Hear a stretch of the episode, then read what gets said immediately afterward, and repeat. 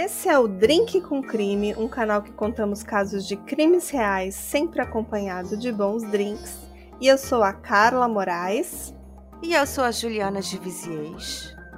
E hoje a gente tem mais um caso inédito, é isso, Juliana? Sim, é o caso da Corinne Rich que é um caso que muita gente viu nos jornais aí nos últimos dias. E assim, é um caso recente, é um caso bem interessante que até muitos ouvintes pediram pra gente e a gente resolveu atender com um roteiro maravilhoso e eu tenho certeza que vocês vão ficar surpresos com todos os detalhes do caso de hoje. Que a gente pensa, né, num processo de luto, como é difícil, né? Uma esposa perder o seu marido, ter ali filhos órfãos. Mas no final da história tem uma grande reviravolta e eu tenho certeza que todo mundo vai ficar vidrado nessa história, né, Ju? É, isso mesmo, Carla. A morte de um familiar ou de alguém que amamos pode ser uma experiência extremamente traumática, dolorosa. E quando há crianças pequenas envolvidas, também existe a difícil missão de conversar e ajudar as crianças a lidarem com o sentimento da perda. Eric Richards morreu de forma repentina, deixando esposa e três filhos. E para ajudar os filhos a lidar com essa situação de luto, a viúva de Eric, chamada Corinne Richards, escreveu um livro infantil. E esse livro, chamado Are You With Me, traduzido para o português, Você Está Comigo, tinha o potencial de ajudar outras famílias que tiveram perdas, além de ter revelado ao mundo uma mãe dedicada e carinhosa. No entanto, as investigações sobre a morte de Eric Richards mostraram que talvez Corinne Richards pode não ser exatamente a mãe e esposa dedicada que todos enxergavam. Então, vem com a gente para conhecer a história da família Richards. Pois é. E eu, eu, sei que esse caso, Ju, ele tem uma particularidade, né? Porque ele tem um drink nessa história. Conta pra mim. Sim, isso mesmo. Antes de continuar a história, a Carla vai deixar aqui a receita do drink do episódio. E esse é um drink muito especial porque está no caso. E hoje teremos realmente um drink com crime, um drink criminoso, um caso assim com uma pitada de Agatha Christie, sabe? E é um drink que eu adoro, que é o Muscle Mule. E quem não tomou ainda tem que experimentar. Então pega um papel, pega uma caneta e anota essa receita. Vocês vão precisar de 50 ml de vodka, 3 colheres de chá de xarope de gengibre, 100 ml de água com gás, o suco de meio limão e meia colher de sopa de açúcar e bastante gelo.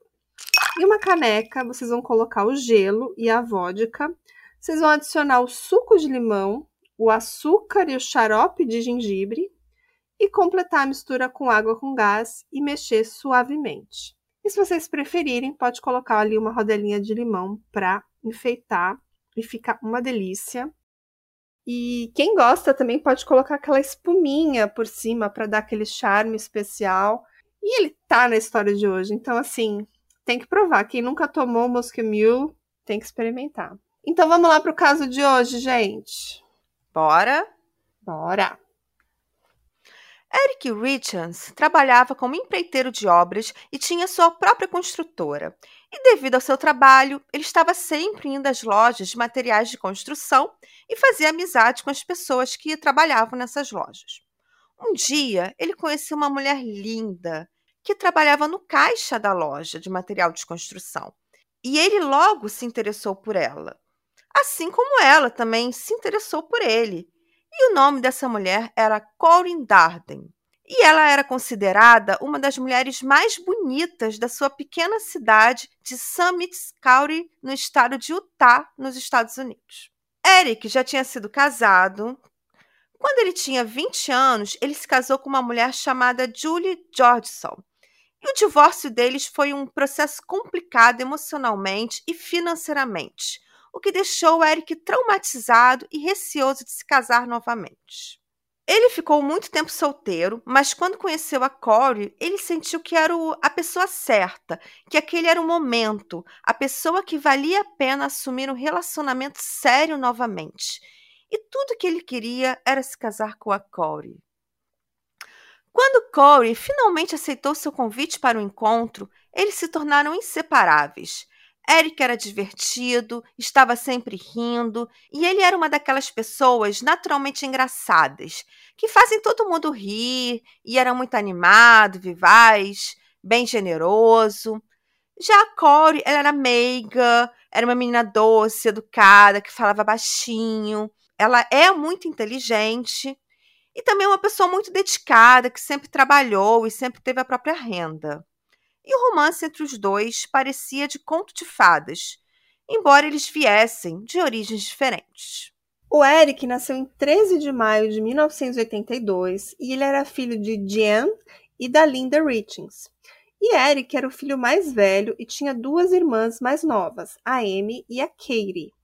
E os Richings eram realmente Richings, ou seja, ricos pra caramba. E a família era super conhecida na pequena cidade de Summit County, em Utah. E eles moravam num rancho, numa propriedade rural luxuosíssima. E na cidade tem até nome de prédios com o nome da família Richings, e eles também eram membros da igreja Mormon. O Eric sempre adorou esportes e cresceu aprendendo o valor do trabalho. E quando o Eric era jovem, ele fez uma viagem missionária de dois anos para a cidade do México, que é muito comum, assim, desses jovens missionários mormons ir para um país ali diferente. E nessa viagem ele também pôde melhorar o seu espanhol. E depois dessa viagem missionária, ele foi para a Universidade de Utah e conseguiu um diploma de bacharelado em relações internacionais. E após se formar, ele abriu sua própria construtora com seu melhor amigo, o Cody, como sócios, e os negócios iam muito bem, dando um excelente retorno financeiro para o Eric, que aliás fazia dele um solteiro cobiçado, né? um partidão. E ele adorava caçar, ele tinha várias armas e participava de várias viagens para caçar, e ele também valorizava muito a família, né? Já Corey Darden nasceu em 1 de abril de 1990. Dia da mentira. Né? E era filha da Elisa e do Ronald Darden. Ela tinha mais dois irmãos e uma irmã. E a Corey e os seus irmãos foram criados quase que exclusivamente pela sua mãe, já que o pai dela foi morar em outro estado e ele infelizmente teve muitos problemas com álcool e ele veio a falecer em 2010 aos 57 anos. E a Corey também sempre foi muito independente, ela sempre trabalhou, ela também teve vários empregos durante a vida e chegou a se formar em administração pela Weber University e fez um mestrado em recursos humanos pela Utah State University. E após a Corey e o Eric começarem a namorar, não demorou muito para ficarem noivos e eles se casaram em 2013. A partir daí, a Corey adotou o sobrenome do marido e passou a ser chamada de Corey Richards. No entanto, no dia do casamento aconteceu algo que a Corey jamais esperaria. Antes da cerimônia acontecer, Linda Richards, a mãe de Eric, apresentou a Corey um acordo pré-nupcial. A Linda estava preocupada que seu filho passasse pelos mesmos transtornos do primeiro casamento, que acabou em um divórcio conturbado. Eu acho o máximo isso, gente. Eu queria, eu queria ser tão rica o suficiente que ter que fazer um acordo pré-nupcial desse nível. Ah, eu também, amiga. Também, mas eu tô longe. Imagina o meu acordo. Vamos dividir o Playstation. Metade dos jogos sou meu, metade dos jogos, então dividir os gastos. Né? Eu fico com fantasma, você fica com mialço. É, dividir os pets. é, complicado. Mas, continuando. E nesse acordo que a Linda propôs, dizia que nem Eric nem a Corey teriam direitos a bens ou pensão caso eles se divorciassem. Mas caso um deles falecesse, o viúvo ou viúva teria todos os direitos sobre os bens do companheiro, o que incluiria a parte de Eric na sua empresa de construção civil, avaliada em 2,5 milhões de dólares, além de um gordo seguro de vida e imóveis como a bela e confortável casa em que Eric e Corey iriam morar. Corey não gostou nem um pouco do acordo, mas não teve escolha e assinou o acordo pré-nupcial. Após o casamento, a vida parecia perfeita e a Corey abriu sua própria corretora de imóveis junto com um de seus irmãos e também abriu sua própria empresa de faxina. E ela adquiria algumas propriedades que precisavam de reformas que eram feitas pela empresa de construção civil do Eric, além de serem limpas pela própria empresa de faxina da Corey. E após a reforma, nessas grandes reformas, essas casas eram vendidas pela Corey e assim eles estavam ganhando muito dinheiro. A Corey também se tornou uma corretora especializada na venda de imóveis de luxo, o que trazia um excelente retorno financeiro. Durante os seus nove anos de casamento, Eric e Corey tiveram três filhos, eram três meninos: o Carter, o Ashton e o Western. Que em 2022, o ano que esse caso acontece, eles tinham apenas nove anos, sete e cinco. E o Eric, ele era um paizão, um pai maravilhoso, um pai atencioso, e ele sempre dedicava bastante tempo para os filhos, levava os meninos para praticar esporte e também fazia vários passeios com toda a família. Ele era realmente super dedicado à família, né? Um cara família, né? Ele era tão dedicado que se tornou treinador auxiliar de todos os esportes que os três filhos praticavam. E quem via de fora enxergava uma vida perfeita. Eles eram um casal lindo, ricos, com filhos sadios e bonitos. E eles estavam sempre juntos, rindo. Era a imagem da família feliz. E tudo isso com uma gorda conta bancária. Era o sonho americano, a vida dos sonhos de uma família abastada e feliz. Mas, apesar de toda essa felicidade aparente, Eric notou que a partir de 2020, Corin começou a ter um comportamento estranho, muito estranho. Ela não parecia estar mais tão feliz como antes em sua vida perfeita. E para tentar melhorar as coisas, apimentar o casamento, o Eric planejou uma viagem romântica para a Grécia. Coisa de gente rica também, né? Casamento tá ruim, vamos ali para a Grécia. Né? E numa noite dessa viagem para a Grécia, o Eric ligou para sua irmã Amy e contou algo bizarro. Ele disse que a Corey fez um drink para ele e, após ele terminar de beber o drink, ele ficou severamente doente e chegou a cogitar a possibilidade da Corey ter tentado envenená-lo. Mas a ideia parecia tão absurda que ele logo se convenceu que não poderia ser verdade. Quem sabe não era um tempero diferente da comida grega que não caiu bem? Ou então poderia haver algum ingrediente estragado no drink? E aí eles voltaram para os Estados Unidos e tudo parecia normal novamente, mas o pensamento que sua esposa poderia ter tentado assassiná-lo não parava de perturbar a paz do Eric. E ele tomou uma decisão. E sem contar a sua esposa, Eric transferiu todas as suas propriedades e sua parte no negócio da construtora para um fundo gerido pela sua irmã Kate, no qual, caso ele falecesse, Kate administraria seus bens até a maioridade de seus filhos, ou seja, Corey não receberia nada caso Eric falecesse. Ela não teria direito a seus bens, ela não receberia parte dos negócios de Eric e ela não teria direito nem à própria casa em que morava. A única coisa que ela receberia seria parte do seguro de vida do Eric.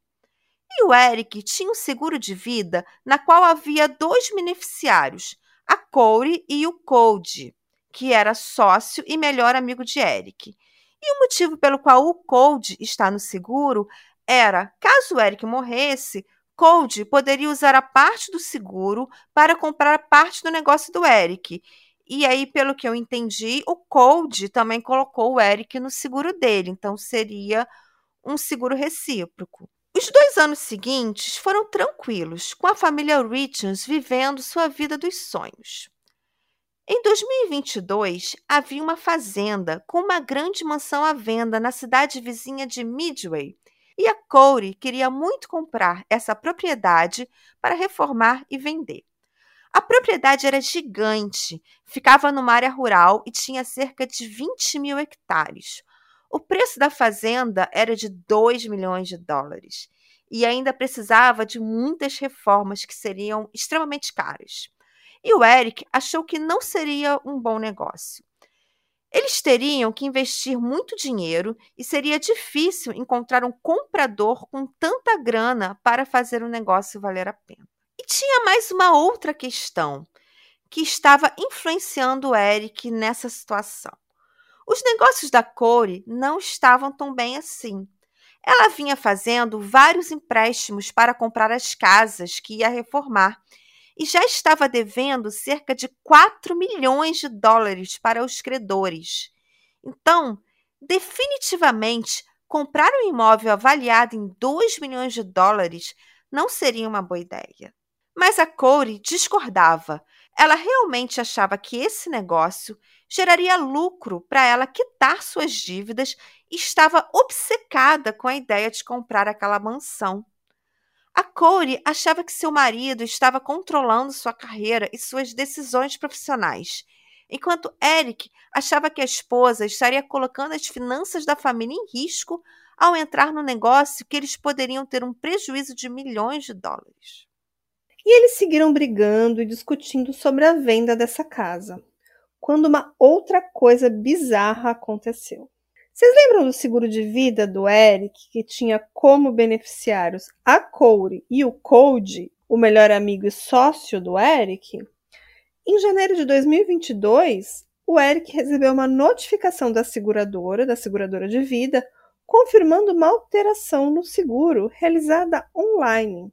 E essa alteração ele não tinha realizado.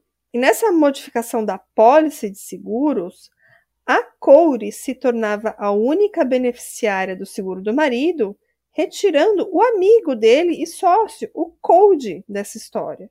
E o Eric não tinha realizado aquela alteração no seguro e chegou a uma conclusão óbvia, que foi a Corey que realizou a alteração sem o conhecimento dele. E como o Eric já estava tenso por achar que a sua esposa estava tentando ali envenená-lo, desde aquela viagem lá na Grécia, e agora alterou a pólice de seguro, tornando-se ela a única beneficiária, ele sabia que algo não estava certo. Na verdade, havia algo muito errado nessa história. E ele rapidamente desfez a alteração do seguro de vida, mas essa nova apólice de seguro seria diferente da original. O Eric ele retirou completamente a Corey como beneficiária do seu seguro de vida. Então, a partir desse momento, se o Eric morresse, a Corey não receberia absolutamente nada. Ela não era mais beneficiária do seguro de vida e todos os bens do Eric estavam num fundo que seria administrado por sua irmã. Mas isso não parecia suficiente e o Eric começou a planejar seu divórcio. Porém, com todas essas red flags, essas bandeiras vermelhas que faziam o Eric realmente pensar que sua esposa poderia matá-lo, ele achou que seria melhor não revelar suas intenções e começou a silenciosamente, sem falar uma palavra com a Corey, a preparar a papelada do divórcio. Ele também decidiu não confrontar a Corey sobre a alteração na apólice de seguros e deixou com que ela continuasse pensando que seria a única beneficiária do seguro de vida dele. E lembrando que a Corey também não sabia que o Eric já havia transferido todos os seus bens para um fundo em que, caso ele morresse, a Kate, a irmã do Eric, seria administradora desse fundo. Então, o Eric estava preparando um divórcio em que a Corey sairia sem absolutamente nada. Porém, o Eric deixou suas irmãs, Kate e Amy, e seu melhor amigo Cody a par de toda a situação. E o Eric falou para eles: Se algo acontecer comigo, diga à polícia que foi a Corey.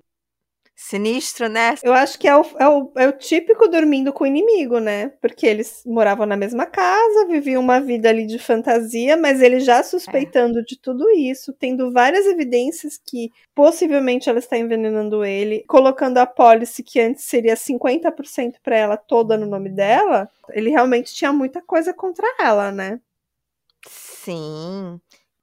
E a intuição do Eric estava certíssima porque antes mesmo da viagem para a Grécia, a Corey começou a perguntar a alguns amigos se conhecia alguém que poderia vender medicamentos opioides para ela. E medicamentos opioides são fortes analgésicos derivados de ópio e são usados para tratar dores intensas e para realizar anestesias, por exemplo. Mas esses opioides também são usados como drogas recreativas e tem uma verdadeira epidemia de vício em opioides pelo mundo. E a diferença entre um medicamento e um veneno é a dose.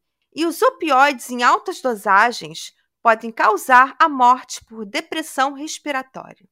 E foi passado para Corey o contato de uma conhecida traficante que está sendo tratada nos autos do processo pelas iniciais CL. E a Corey teve contato com a CL entre dezembro de 2021 e fevereiro de 2022. E na primeira conversa com a CL, a Corey disse que estava precisando de um medicamento forte para dor. Um opioide para um cliente dela que estava com dor nas costas. E a Cor, então, combinou de se encontrar com essa traficante aí numa dessas casas que ela vendia, né? Afinal, ela era corretora de imóveis. E essa pessoa, com as iniciais CL, deixou hidrocodona para ela. Só que duas semanas depois, ela ligou novamente para essa traficante e pediu por algo mais forte. Ela disse que queria alguma daquelas coisas do Michael Jackson. E sim, ela está falando do artista Michael Jackson, que morreu devido a uma dose letal do medicamento Propofol. E essa traficante, a CL, ela não arrumou o Propofol, mas ela trouxe um outro medicamento opioide fortíssimo, o fentanil. E a Core chegou a pagar 900 dólares por esses comprimidos de fentanil. Três dias depois, em 14 de fevereiro de 2022, que é o Dia dos Namorados nos Estados Unidos, a Corey resolveu fazer uma comidinha especial para o casal e escolheu fazer uns sanduíches. Eu achei um pouco estranho fazer sanduíches para um jantar romântico, mas eu mesmo amo sanduíches, então tanto faz. E o americano gosta de sanduíche, né, Ju? Eles adoram. É. Eles adoram todo tipo de sanduíche, desde pão com geleia até pão com pasta de amendoim e, e tipo, é o é. almoço deles, né? Uma loucura é. isso, né? Comida típica americana, hambúrguer e cachorro-quente. Né? Só que, não, gente, comida no Brasil é outra coisa, né, gente? O hot dog ah, daqui ah, tem melhor. purê, tem milho. Tem só em São Paulo, aqui no Rio não tem purê, não. Nem vem, que no Rio ah, não, não, tem purê. Tem que não ter, tem gente. Purê. Ó, não tem, não. Tem que ter. Não tem que ter. Digam aí nos comentários se o cachorro-quente da cidade de vocês tem ou não purê. Então, continuando, Ju, conta aí que, que, como é que, que tinha além, o que, que tinha de especial nesse sanduíche que a Corey fez pro Eric? Esse sanduíche romântico do Dia dos Namorados, né? Após comer esse maravilhoso sanduíche, Eric voltou a se sentir muito mal. Ele nem conseguia respirar direito e chegou a desmaiar e novamente achou que a sua esposa estava o envenenando. E vocês lembram que eu falei que os opioides levam à morte por depressão respiratória? Pois é, Eric estava com dificuldade de respirar. Será por quê, né? Novamente, o Eric ficou super preocupado com a própria vida e contou tudo ao Cody e às suas duas irmãs. Imagina, você comer um lanche especial Dia dos Namorados, passar mal, desmaiar e ficar com dificuldade de respirar. Que loucura, né? Pois e, é. Né? E ele já tinha alertado os familiares, o amigo, que algo parecia muito estranho. E vocês devem estar se perguntando, né? Por que, que o Eric não pegou os filhos, pegou suas coisas e saiu de casa assim imediatamente, né? Mas a gente tem que lembrar que ele já estava preparando a papelada para o divórcio, e segundo as suas irmãs, ele também estava muito preocupado, imagine, deixar os filhos sozinhos com alguém que ele achava que era capaz de envenená-lo, né? E cerca de duas semanas depois, em 26 de fevereiro, a Cor entrou em contato novamente com a traficante, com a CL, e gastou mais 900 dólares em fentanil. E nessa época, acho que o Eric já estava mais esperto, mais alerta, e ele tomou uma atitude aí. Talvez por medo de perder a vida, o Eric cedeu aos caprichos da Corey. E ele fez um lance naquela mansão rural que a Corey tanto desejava comprar. E o valor que ele ofereceu foi aceito. Ele pensou que se ele comprasse a casa, a Corey ficaria feliz e não tentaria matá-lo novamente até a consolidação do divórcio.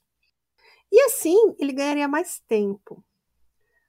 Mas o Eric, ele era bem espertinho. Ele falou para sua família que era só um, truque, que na verdade ele desistiria da compra da casa antes de finalizar o processo. Espertinho ele. Né? Só que a Corey não sabia disso e estava muito feliz com a compra da mansão. E para comemorar a compra da tão desejada casa, a Corey preparou drinks para o casal e o drink era o Muscle Mule, aquele que a Carla passou a receita para vocês. Só que a receita do Muscle Mule da Corey tinha um ingrediente extra, uma dosezinha letal de fentanil. Eles beberam o Muscle Mule cerca das nove e meia da noite na cama do casal e o Eric também chegou a consumir um chiclete de THC, que era algo que ele habitualmente usava. Ô Ju, explica pra gente o que é THC, que às vezes alguns ouvintes não sabem. Então, Carla, o THC é o tetrahidrocarbinol, que é, é, uma das substâncias ativas da planta da maconha, né? Da cannabis sativas, que é a planta da conhecida maconha.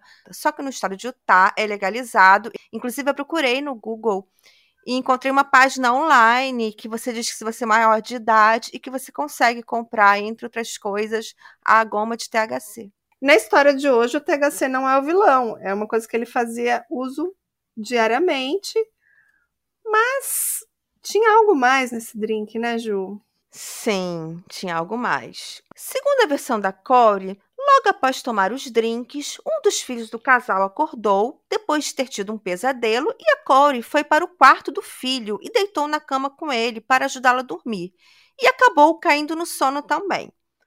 Quando ela acordou, cerca das três horas da manhã, no quarto do filho, ela voltou para o quarto do casal. Ela disse que quando chegou no quarto do casal, encontrou o Eric deitado na cama, só que ele estava muito frio e não estava respirando. Ela ligou para a emergência e disse para o atendente que estava tentando realizar as manobras de ressuscitação cardiopulmonar. Quando os paramédicos chegaram, tentaram novamente fazer as manobras de ressuscitação cardiopulmonar, só que o Eric liberou uma espuma com sangue pela boca, que é algo que é comum nas primeiras tentativas de manobra. A espuma sai logo pela boca. Só que se a Corey realmente tivesse tentado ressuscitar o marido, a espuma já teria saído enquanto ela realizava as manobras. O que fez os socorristas pensarem e colocaram isso no relatório que a Corey não havia tentado ressuscitar o Eric ou não fez as manobras corretamente. Será que ela estaria mentindo e não teria tentado salvar seu marido? Isso é bem interessante, porque esse tipo de manobra de ressuscitação, aqui lá nos Estados Unidos é bem comum as pessoas saberem fazer, né? Pessoas comuns têm treinamento e capacitação para isso, né, Ju? Sim, e até algumas escolas já ensinam isso no currículo, né? Porque entra na parte de primeiros socorros, sabe? Então lá realmente é bem comum as pessoas saberem fazer. E quando não é feita, sempre gera uma suspeita. Sim, sim. E apesar dele ter recebido atendimento médico ali, manobras de ressuscitação, não tinha muito a ser feito. Então, o Eric foi declarado morto ali mesmo no local, no dia 4 de março de 2022 e foi feita uma autópsia, né? Nessa autópsia foi descoberto que o Eric tinha cinco vezes a dose letal de fentanil no organismo e perguntaram para Cores se o Eric tinha algum vício em opioide, porque o fentanil também é usado como droga recreativa. E ela veio com uma história. Ela disse que há muito tempo atrás o Eric tinha se viciado em analgésico. Porém, todos os familiares do, do Eric e amigos negaram que essa informação era verdadeira. E, segundo eles, o Eric nunca foi viciado em nenhuma droga ou medicamentos. E a única substância que ele usava era um chiclete THC, que inclusive são legalizados ali no estado do Utah, como bem disse a Juliana. E no dia seguinte da morte do Eric, a Corey reuniu os amigos e familiares em sua casa, mas ela não parecia estar triste com a perda do marido. E segundo testemunhas, ela só falava da compra da mansão e parecia estar feliz e comemorando. Hey, Você se interessa por crimes reais, serial killers, coisas macabras e tem um senso de humor um tanto quanto sórdido? Se sim, você não está sozinho. Se você precisa de um lugar recheado de pessoas como você, venha conhecer o podcast Pátria Amada Criminal. Todas as semanas tentamos entender o pior da humanidade. Nesse processo a gente ri, chora, fica brava, fofoca, porque afinal de contas é assim que a gente fala quando está entre amigos. Suas novas melhores amigas trevosas estão aqui no Pátria Amada Criminal. Uma das irmãs do Eric, a Amy, estava na casa do Eric nessa reunião e acabou dormindo na residência. No dia seguinte, que era cerca de 48 horas após a morte do Eric, era um domingo pela manhã, e a Amy acordou e estava indo embora para sua própria casa quando ela viu uma coisa bizarra. O Eric tinha um cofre que ficava numa garagem destacada da casa principal. E nesse cofre ele guardava armas, já que ele era um caçador, e dinheiro. E naquela manhã de domingo havia um serralheiro na casa, contratado pela Corey, e ele estava começando a arrombar o cofre do Eric. A Amy interrompeu o processo e falou: Você não precisa arrombar o cofre. O meu pai sabe o segredo do cofre, então é só pedir para o seu sogro. E a Corey ficou revoltada e disse que a Amy estava se metendo em sua vida e a expulsou da casa. Só que a Amy não saiu e respondeu: Essa não é sua casa, essa é a casa do meu irmão. Minha irmã Kate é a administradora de todos os bens do Eric. Você não tem direito a nada. E nesse momento, a Amy revela para Corey que ela não ganharia absolutamente nada com a morte do Eric. Que o Eric transferiu todos os bens para um fundo na qual Corey não teria direito algum e também atirou do seguro de vida. A Corey ficou revoltadíssima, ela ficou fora de si, ela surtou. E sabe o que a Corey fez? Ela agrediu a irmã do Eric, deu vários socos na cara e precisou de quatro pessoas para tirar a Corey de cima da Amy. Um grande barraco de gente rica. E depois dessa confusão, a Cor entrou com uma ação civil contra o marido falecido e a irmã dele, a Katie, dizendo que o Eric teria fraudado o contrato pré-nupcial ao colocar todos os seus bens num fundo administrado pela sua irmã, no qual a Corey não teria direito nenhum, e tudo isso sem conhecimento dela, né? E a família do Eric respondeu nesse processo civil que a polícia ainda estava investigando a morte do Eric como suspeita de assassinato e que a Corey seria uma possível suspeita, já que era a única pessoa adulta que estava na casa junto com ele, que ele morreu devido a uma ingestão de uma dose cinco vezes maior do que a dose letal do fentanil.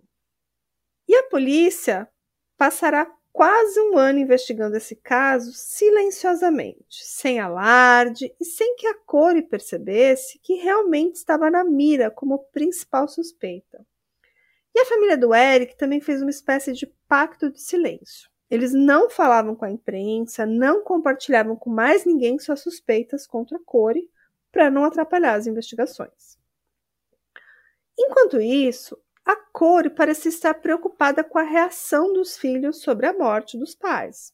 Afinal, as crianças estavam desoladas, né? O Eric era um super pai e, sem saber que estava na mira da polícia, a Corey passou quase um ano escrevendo, publicando e divulgando o seu livro. Um livro que fala sobre luto, que fala sobre amor, que fala sobre saudade.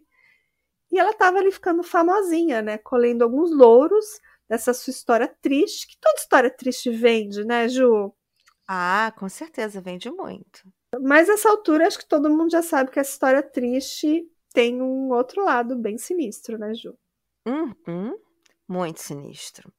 E em março de 2023, quase um ano após a morte de Eric, Corey publicou um livro infantil chamado Are You With Me, em português, Você Está Comigo, que, segundo ela, seria para ajudar os filhos a superar a morte do pai. E o livro teria o potencial de ajudar outras famílias que perderam entes queridos. Segundo a Corey, ela escreveu o livro junto com os filhos para entender melhor o sentimento da perda do pai e lembrar a eles que, embora Eric não estivesse mais fisicamente presente, ele sempre estaria com eles. E no livro tem uma dedicatória ao Eric, e a capa do livro tem o Eric desenhado nas nuvens, com asas de anjo, olhando para a figura de um garotinho que representa os três filhos do casal, e o garotinho está jogando futebol.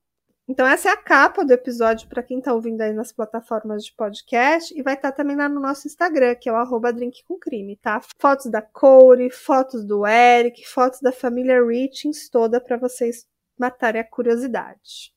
E no livro, ela traz um conceito dos três seis, que seria conexão, continuidade e cuidado.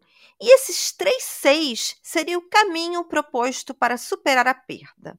E é importante entender o contexto desse momento, porque apesar da Corey estar sendo investigada pela morte do marido, esse fato ainda não estava nos holofotes. A imprensa não estava sabendo. Então, parecia só uma viúva sofrendo pela morte do marido e preocupada com o bem-estar das crianças. E ela foi a veículos de comunicação, foi à TV americana, deu entrevistas para promover o livro foi muito bem recebida. E vamos deixar aqui um trecho do áudio da Corey nessa entrevista à TV americana. So my husband passed away unexpectedly last year. So it's March 4th was a one year anniversary for us, and um, he was 39. It completely took us all by shock. Um, and we have three little boys, 10, 9, and 6. And um, you know, we kind of, my kids and I kind of wrote this book on the different emotions and grieving processes that we've experienced last year and you know hoping that it can kind of help other kids you know um, deal with this and kind of you know find happiness some some way or another E nessa entrevista que colocaremos nos stories do Instagram, ela conta sua versão da história. Ela diz que seu marido morreu inesperadamente aos 39 anos e que ela ficou completamente chocada, arrasada, e que o livro a ajudou a ela e aos filhos a superarem a dor. E que esse livro também poderia ajudar outras famílias a lidar com a perda. E ela contou que estava fazendo com os filhos as mesmas atividades que eles normalmente faziam com Eric, como andar de bicicleta, praticar esportes ou jantar a comida favorita do Eric, e assim seus filhos sentiriam que o pai estaria presente. E o livro fez o maior sucesso e foi parar na lista dos mais vendidos da Amazon. E a Corey estava obtendo atenção e dinheiro. Ela estava literalmente lucrando com a morte do Eric. E ela falava nessas entrevistas que escreveu o livro porque não encontrou outros livros que pudessem ajudar no processo de luto. Só que existe diversos outros livros que também tratam da temática da perda e da superação. E a principal consequência do lançamento desse livro é que esse caso ficou conhecido internacionalmente e foi divulgado em jornais em vários lugares do mundo, inclusive do Brasil, pelo fato da Corey ter escrito um livro infantil para ajudar os filhos a superar a morte do pai e depois ter sido acusada de assassinar seu marido e pai de seus filhos. A grande repercussão desse caso é justamente devido ao livro da Corey. E a Corey estava lá colhendo os louros da glória, sem nem imaginar que a cada dia a polícia descobria várias inconsistências na sua versão dos fatos. Encontrava novas provas contra ela. E no dia 8 de maio de 2023, dois meses após lançar o seu livro e apenas três semanas depois de aparecer na televisão americana ali para divulgação, a Corey Richings, de 33 anos, foi presa e acusada de assassinar o seu marido, o Eric Richings, que estava então com 39 anos. E os filhos da Corey, né, os três menininhos, foram colocados sob a tutela da família do Eric, da família Richings. E em julho de 2023, quase agora, houve uma audiência que definiria se a Corey teria direito à fiança ou se deveria permanecer presa sem direito à fiança até o julgamento. E essa audiência funcionou como um mini julgamento, só que sem júri, já que a decisão caberia apenas ao juiz do caso. Mas foram ouvidas testemunhas, a acusação e a defesa apresentaram seus principais argumentos e acredita-se que o julgamento será muito parecido com essa audiência de fiança. E foi nessa audiência que vieram a público as principais informações desse caso. Algumas eu já citei até aqui, no entanto, há outras evidências que vamos discutir agora. E só a título de curiosidade, nessa audiência, a Corey ela estava muito bonita, com os cabelos presos e usando uma camisa branca de manga. E as mangas eram usadas para esconder as algemas. Só que de vez em quando, quando ela ia chorar, ela acabava mostrando as algemas e a câmera dava um zoom, sabe? A câmera bem fofoqueira. Dava um zoom para mostrar as algemas. E Nessa audiência, a acusação disse que a Corey usou o livro infantil para lucrar com a morte do marido e trouxe como testemunha os principais investigadores do caso e uma das irmãs do Eric, a Amy, que relatou todas as tentativas anteriores de envenenar o Eric por parte da Corey e a alteração na apólice do seguro do marido. E o depoimento da Amy foi muito emocionante e no final ela pede ao juiz que, em nome da segurança de seus sobrinhos, não deixe a Corey livre até o julgamento. E foram apresentadas diversas evidências contra Corey, como as inconsistências na versão dos fatos relatados por ela na noite da morte do Eric. Segundo a Corey, ela havia deixado o celular carregando na tomada e não usou o celular até o momento que ligou para o 911. No entanto, os registros telefônicos mostram que ela trocou mensagem de celular e fez uma ligação. No entanto, ela apagou as mensagens e os registros da ligação telefônica. E o smartwatch dela detectou vários movimentos do celular naquela noite, evidenciando que a Corey mentiu quando disse que não usou o celular e mentiu também quando disse que pegou no sono do quarto do filho e só acordou cerca das três horas da manhã. Outra informação da cena do crime que foi questionada pela defesa, mas que, conforme você olha, pode também ser interpretado como um indício de culpa da Corey, é o copo com o drink, o Muscle Mill, ou melhor, a ausência do copo na cena do crime. A defesa questionou o fato que a polícia não havia recolhido o drink e por isso não havia uma análise em laboratório que provasse a presença do fentanil no drink. Então a polícia não teria uma prova que o drink preparado pela Corey continha o veneno que matou seu marido. No entanto, as câmeras dos uniformes dos policiais que estiveram na cena do crime mostraram que não havia copo nenhum no quarto e por isso eles não recolheram a evidência.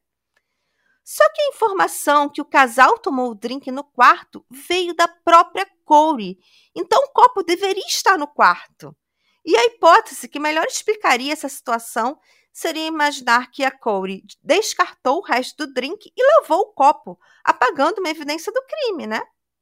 A polícia também recuperou as conversas entre a Corey e a traficante CL, e apesar da CL não ter sido ouvida nessa audiência, o policial que a interrogou testemunhou e, segundo ele, CL confirmou que havia vendido fentanil e hidrocodona para Corey. Outra informação que saiu dessa audiência são as tradicionais pesquisas no Google. Aliás, vou fazer um disclaimer. Eu fico revoltada com esses criminosos que continuam sem saber que tudo que você pesquisa no Google pode ser rastreado pela polícia. Se ouvissem podcast de True Crime, já teriam aprendido. Mas né? para nossa sorte, é. Mas para nossa sorte, eles nunca aprendem e continuam fazendo buscas ridículas e incriminatórias no Google. Conta mais pra gente, Carla. Vamos lá, vamos ver as pesquisas que a Corey fez. Ela fez essa seguinte pesquisa: Qual a dose letal de fentanil? Depois, ela pesquisou: se a causa-morte estiver pendente no atestado de óbito, o seguro paga mesmo assim? Outra, outra pesquisa. Prisões americanas de luxos para criminosos ricos. Ou seja, ela já estava preocupada em garantir ali o seu privilégiozinho, né? Seu, seu conforto, né? Uma, uma suíte para ela ali, uma, uma prisão especial, né? E só a título de informação, não existem prisões de luxo nos Estados Unidos para criminosos ricos. Né? Outra pesquisa que ela fez: a polícia pode obrigar alguém a fazer um teste em um detector de mentiras? E ela também pesquisou como deletar permanentemente informações de um iPhone. Eu acho bem comprometedor, né, Ju? É, até porque ela apagou, né? No dia da. Ela apagou as mensagens e a ligação telefônica do dia da morte do Eric. Para quem será essa ligação misteriosa, hein? Tô curiosa. Pois é, essa informação eu não sei.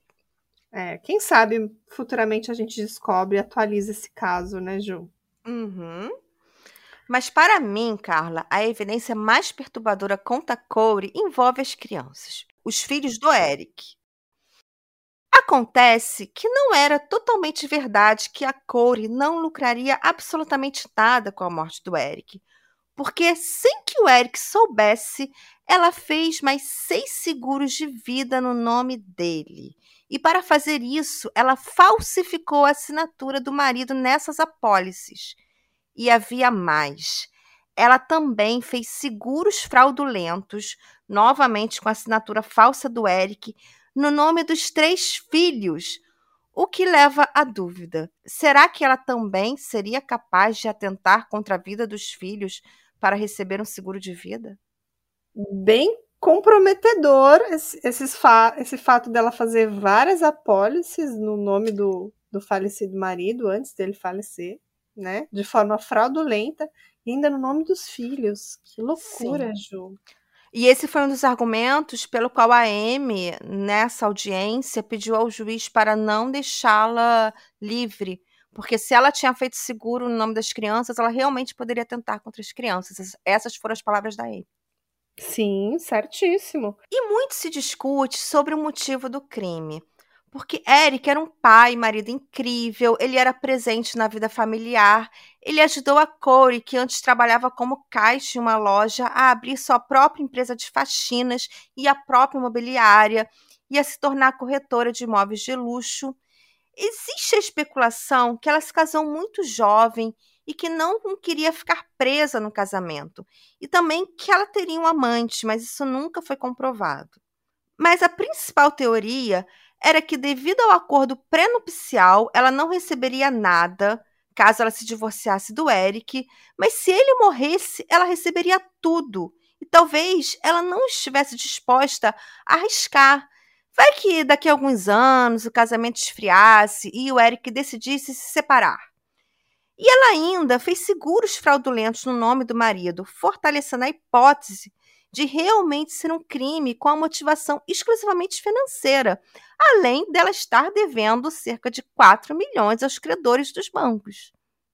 É, eu fico aqui me perguntando se ela talvez não desconfiava que realmente o Eric estava planejando se divorciar. Porque, é, eu também pensei nisso.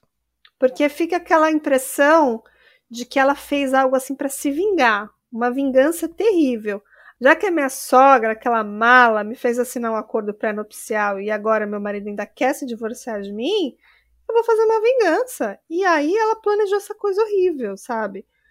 É, fico aqui imaginando que, que ela tentou por várias vezes matá-lo, já sabendo que o casamento estava fracassando, mas que dessa vez ela falou: não, agora o negócio é sério. E ela realmente levou a cabo essa, essa atitude aí de, de matar o Eric. E que forma terrível, né? Dentro da própria casa, por envenenamento, que eu sei que é uma, uma morte muito cruel. E, e fico imaginando que desculpa que ela inventou para os filhos, né? Porque como é que você explica a morte de um cara de 39 anos dentro da própria casa, né? Escrevendo um livro infantil. Né? E dizendo, ai, meu, meu marido se foi. Dizendo que ele está presente, que ele não está presente fisicamente, mas que ele estaria sempre presente em espírito. Né? Mas se, for, se não fosse por ela, ele estaria lá presente, né? Exatamente. Né? Exatamente. Eu acho que ela quis romantizar a morte dele e, de certa forma, espetacularizar também. Só que no final ela foi a principal causadora. E, e eu acho que estava muito claro, né, gente? Claro que eles vão fazer uma autópsia. Claro que essas, essas informações. Gente, várias apólices de seguro no nome do cara que ela acabou de fazer, gente. Isso pra mim é a coisa mais incriminadora. E as ela não ouvia no... true crime. E as pesquisas no Google. Por favor, Corey, você foi muito Tem que ouvir mais o drinkzinho, né, Ju? Tem que ouvir, gente. Drinkzinho é uma necessidade. Né?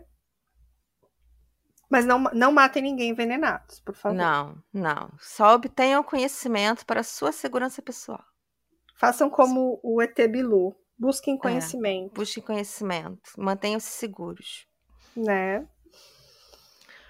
E no final da audiência de fiança, o juiz falou que a acusação trouxe fortes evidências que Corinne Rich assassinou seu marido e que essas evidências seriam suficientes para um júri condenar Corinne Rich sem dúvidas razoáveis. E por isso, ele estaria negando a possibilidade de fiança para Corey, que deverá aguardar o julgamento presa. A acusação já declarou que pretende pedir a pena de morte. Eu vou continuar acompanhando esse caso. Se após o julgamento houver bastante novidades, faremos uma parte 2 do episódio. Mas se não houver muita novidade, nós divulgaremos o resultado do julgamento em nossas redes sociais. Então sigam nossas redes sociais, curtam, comentem nossas postagens, compartilhem nossos episódios e fiquem ligados para atualizações desse e de outros casos. E só para finalizar, eu queria falar que a minha principal fonte foi a Corte TV, que transmitiu a audiência de fiança. E, além disso, eles fizeram vários vídeos explicando o caso. E se vocês quiserem conferir a Corte TV, eles têm um canal do YouTube que vocês podem assistir aos vídeos.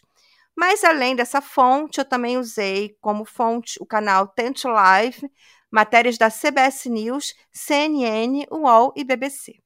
E esse foi mais um caso maravilhoso que o Drinkzinho traz com exclusividade para vocês. Um caso aí que nenhum podcast brasileiro fez ainda. E foram pesquisas bem profundas. E mais uma vez o Drinkzinho saindo na frente, né, Ju?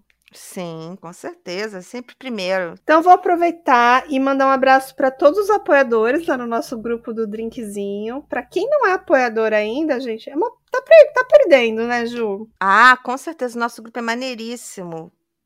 Sim. Nos apoiem, apoiem o drinkzinho. E se você não puder apoiar, compartilha, chama seu amigo que gosta de true crime, venha conhecer a palavra do drinkzinho e ajude o nosso canal a seguir crescendo. E a gente adora estar aqui toda semana com vocês. E semana que vem tem mais um caso. E tem um caso também que eu acho que vai ser inédito. E olha, vai ter uma participação especial também de uma apoiadora. E ó, Tá show o episódio da semana que vem. Tá imperdível. E também é um caso que muita gente pediu. Então, assim, a gente está atendendo vários pedidos de ouvintes. A gente vai anotando aqui. A gente nem sempre consegue dizer quem que indicou o caso, porque a gente se perde aqui nas informações. Mas a gente sempre ouve as indicações de vocês. E para apoiar a gente, vocês têm que correr lá na Aurelo, tem apoio a partir de R$ reais e tem também a opção de pagamento por Pix. Se vocês quiserem mais informações, pode falar com a gente lá no direct do nosso Instagram, que é o Drink com Crime. E vamos pedir para a galera avaliar a gente nas plataformas, Ju? Sim, por favor, nos avaliem com cinco estrelas. Sim, pode deixar um comentáriozinho lá na Apple Podcast também, quem puder. Quem quiser elogiar a gente, quem quiser falar bem da gente, por favor, Deixe um comentáriozinho para nós e comentem também lá nas. Comentem também o que vocês acharam do episódio de hoje lá no Spotify para quem nos ouve por lá. Ficamos por aqui, vamos deixar abraço para todo mundo, beijos para todos e até semana que vem. Tchau. Tchau.